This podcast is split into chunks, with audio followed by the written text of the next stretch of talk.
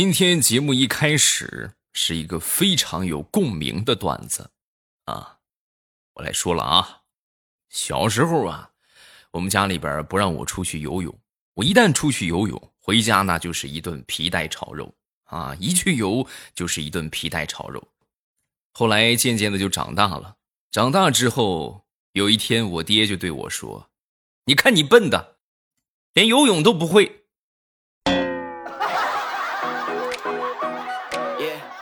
太难了，真是太难了。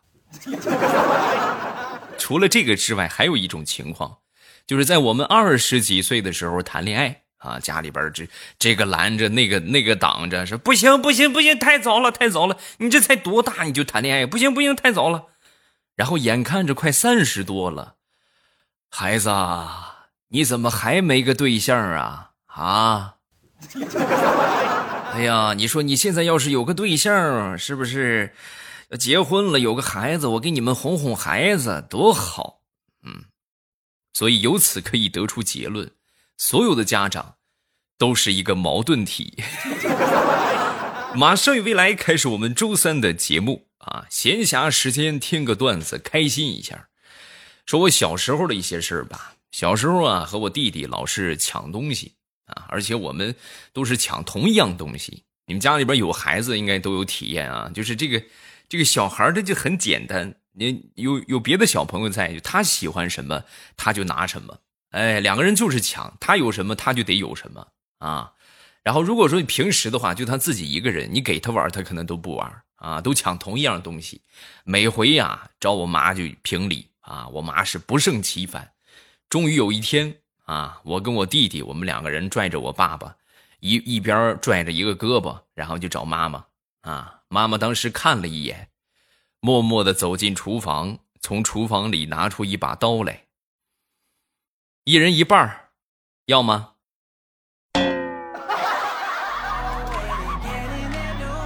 然后从那以后，我们就再也没抢过东西了，因为我的妈妈是个狼人。比狠人还多一点。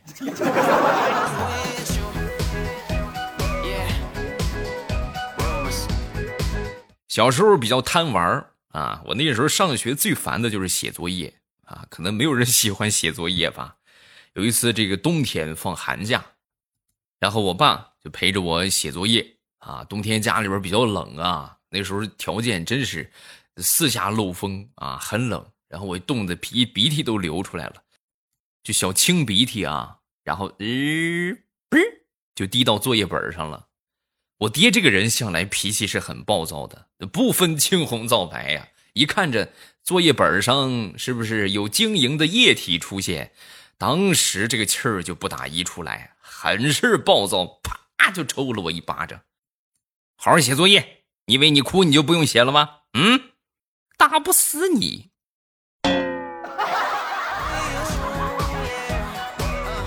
我太难了。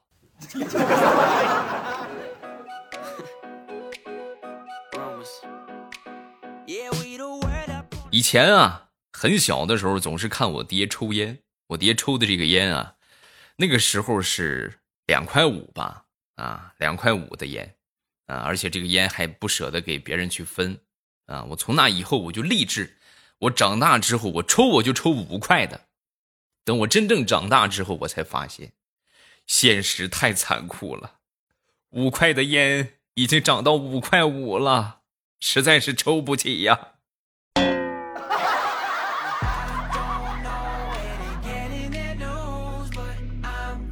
说我一个好朋友啊，他那个儿子班上上体育课啊，体育课一般运动量的比较大啊，同学们都很热，然后就把这个外套啊就脱下来，脱下来之后扔到草坪上，因为这个校服都是一样的，对吧？你这么一扔的话，还真分不出谁是谁的。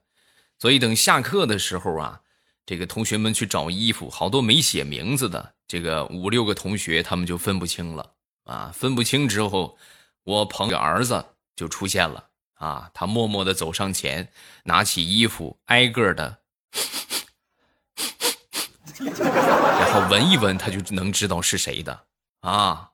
哎呦，这这这这是一战成名啊！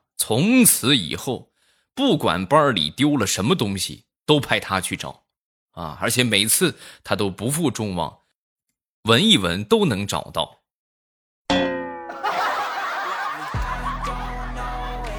从那之后，得了一个响亮的名号——警犬。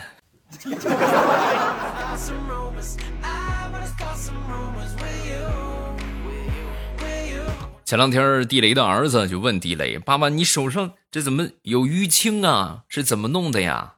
说完他爸爸就说：啊，过两天要举行这个排球比赛，这排练来着。我说完他儿子当时很惊讶：哇，爸爸，你是要去参加中国女排了吗？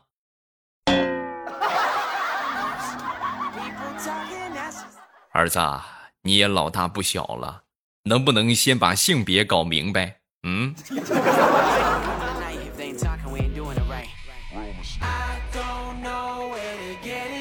上个月中旬吧，我那个小外甥那天去上幼儿园，非得要拉着我去，我就很好奇，你捎着我去干什么？我也没送过你去上学呀。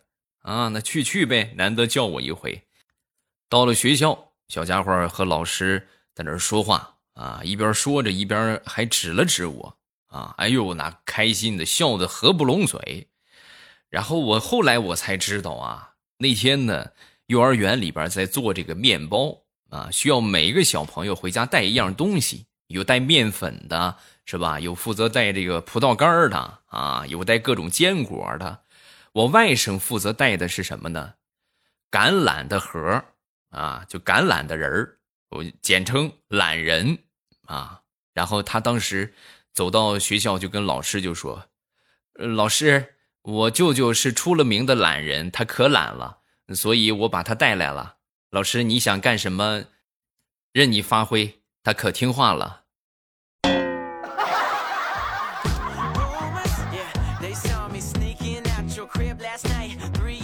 说说我哥们儿养的一个金毛吧，啊，金毛这个狗啊特别聪明啊，很聪明呢，就容易被别人利用。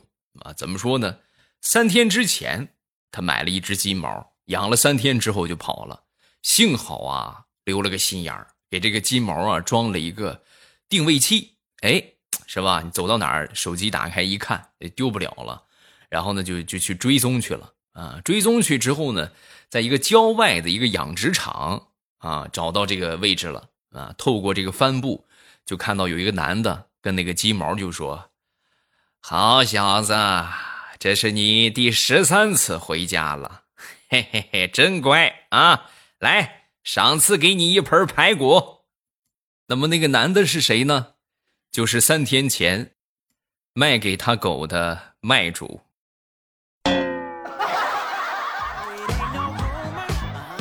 真是，当时我朋友看到之后，由衷的发发表了一句感慨。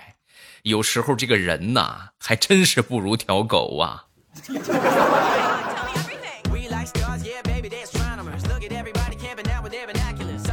说说我表弟，那天呢，在家里边给他孩子辅导作业啊，就讲到了一个故事啊，我在旁边听的，哎呦，还挺有感情啊。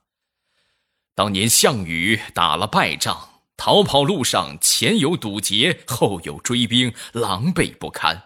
火头军被打得七零八落，造饭的时候只熬了一锅粥，可是没有盛饭的东西，于是项羽就下令砸了多余的锅来盛饭吃。这就是后来流传下来的破釜沉舟的典故。等会儿，如果我没有记错的话，这个成语应该叫做破釜沉舟吧，啥时候改成成舟了？你那，你那听的都是后来改的，这最早的原意就是这个破釜沉舟嘛。你想把这个锅打碎了，沉舟，破釜沉舟嘛，对不对？你破釜沉舟，那没有意思，没就连不上啊。儿子，你明白了吗？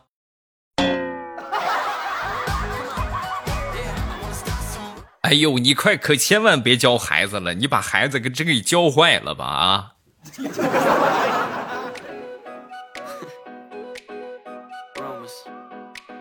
再说我吧，我那天教我这个小侄子做题啊，我就跟他说，我说这个陆地上最快的动物是豹子啊，水里边游的最快的动物是旗鱼啊，它们分别是水里和陆地上最快的。然后呢，经过计算之后发现，豹子它跑得更快。你知道为什么吗？原因就是水的阻力比空气的阻力要大，所以豹子跑得比旗鱼还要快。啊，说完之后，小家伙一听，那可不一定。我觉得，要是把旗鱼捞上来在陆地上跑的话，那它会跑得更慢。呃，如果要是把豹子放到海里的话，那它都不用跑，直接就呛死了。所以，叔叔，我觉得你说的不对。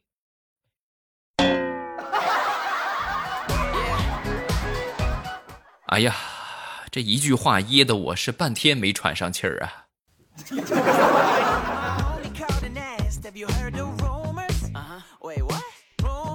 已经有孩子的这个朋友应该都可以深切的体会到，辅导孩子写作业呀，那简直就是一件要命的事情啊，真是很要命啊。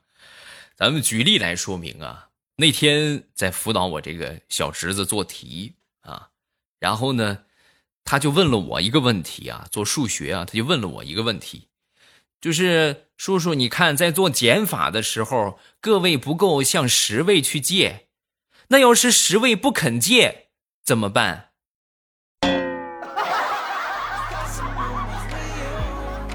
我只能求助在听的各位了，你们有什么好的方法，可以下方评论区告诉我啊。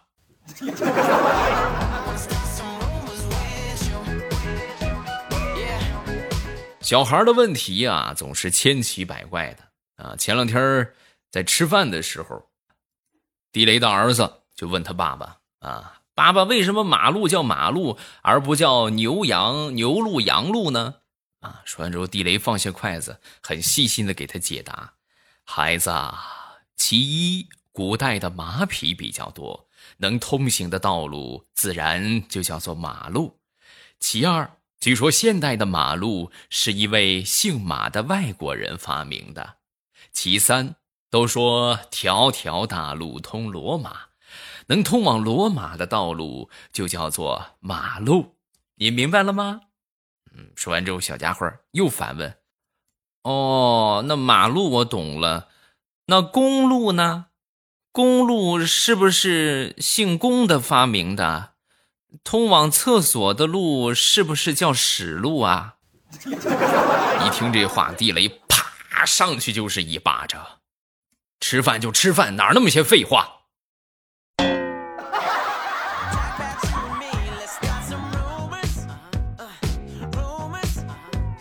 想当初上小学，我记得有一节课，语文课，老师呢让我们去造句啊，然后我们这个老师啊，就是要求这个每个句子必须得有两个成语啊，这半天没有同学起来回答，最后还得是我们学习委员啊站起来就说：老师，我知道，小明被他爸爸打得声嘶力竭，老泪纵横。哎呀，这个真是高啊，你看怪不得人家当上学习委员的啊。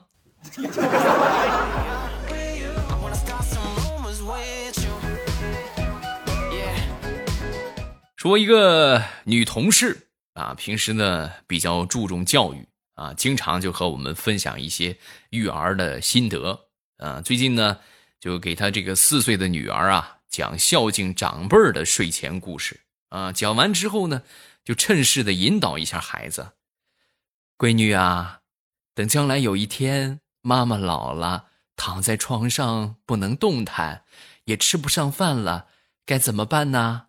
啊！说完之后，小家伙就说：“没关系，妈妈，我喂你吃饭。”哎呀，你看，真是有效果啊！赶紧趁热打铁，又问道：“那闺女啊，将来有一天，等妈妈老了，躺在床上不能动弹，拉臭臭拉到床上了，怎么办呢？”小家伙一听，麻溜的走出两米远，十分紧张的就说。那那那我可擦不了。那没办法。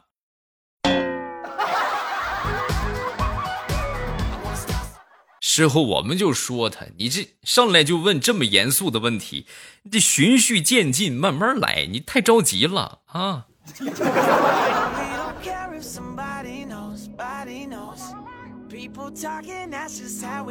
说一个小侄子吧，今年四岁啊，刚上幼儿园。每天啊，我哥跟我嫂子都会问他在学校里边学到什么了呀？啊，学什么这个呃，上什么课了呀？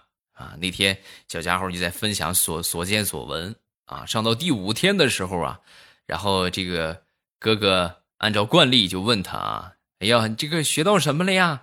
小家伙很兴奋啊，挥舞着小拳头，我和同学们学会了一首歌啊，哎呦，哎呀，真好嘞，给爸爸唱一个啊。说完之后，小家伙奶声奶气的大着舌头，然后跟我哥就唱到，儿子儿子，我是你爸爸。儿子以后上学再乱学东西，你爹可就不客气了啊。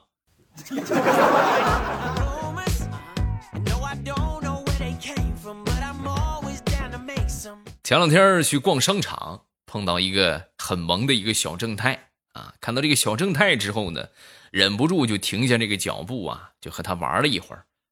我媳妇儿一直在跟他玩啊啊，玩了一会儿，这个全程这小家伙挺懂事啊，很乖，哎，全程就喊他姐姐。哎呀，我就看把我媳妇儿喊的这个心都快化了，感觉玩了好长时间之后啊，戴口罩这个里边就有点那个啥，有点潮湿了，是吧？也挺闷得慌，准备打开之后缓缓气儿，透透气儿啊，把这口罩解下来之后，小家伙一看到我媳妇儿那张脸。当时默默地说了一句、啊、阿姨，你能把这个口罩戴上吗？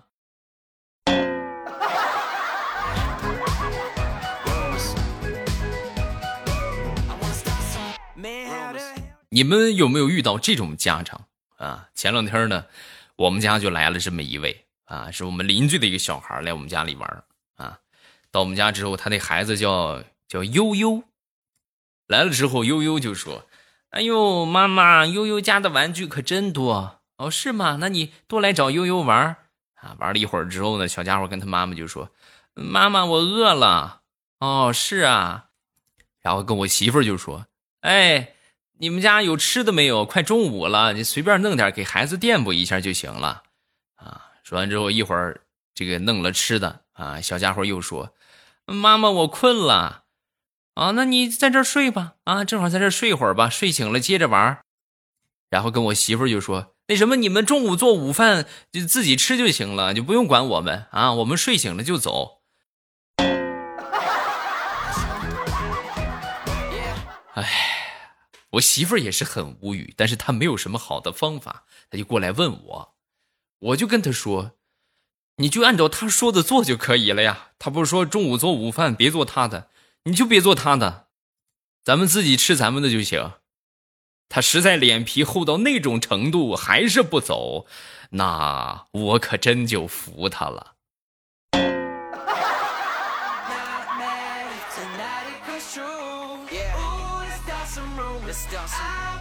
我一个好朋友前两天领着孩子去动物园啊，到了动物园之后呢，他这个大闺女是属牛的啊，我要去看牛啊，他儿子呢是属猴的，我要去看猴子啊。说完之后，他这个二闺女当时哇就哭了，呃，动物园里没有龙。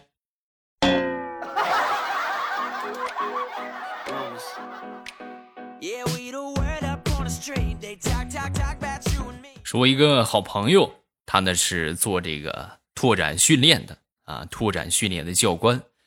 记得他第一次去他这个老丈人家里边啊，到了那儿之后呢，他这个老丈人就问他，哎呀，听闺女说你是专门搞训练的是吧？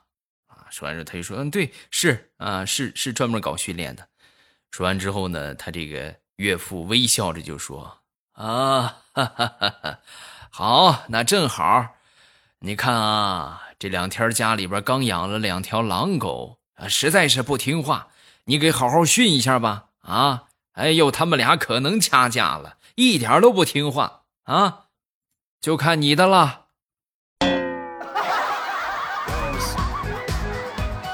说完，我这个朋友转头就跟他女朋友就说，你是不是没和你爸爸说清楚啊？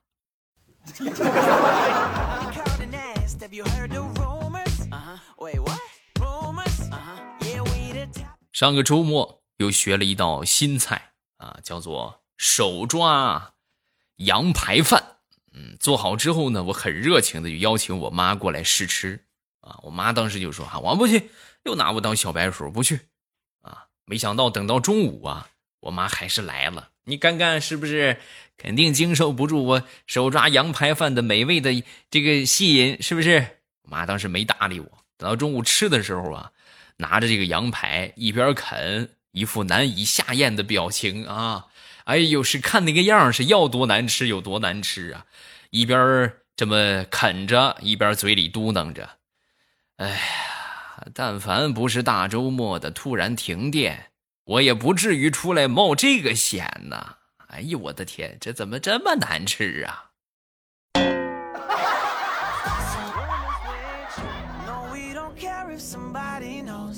来看个评论吧，好久没看了啊。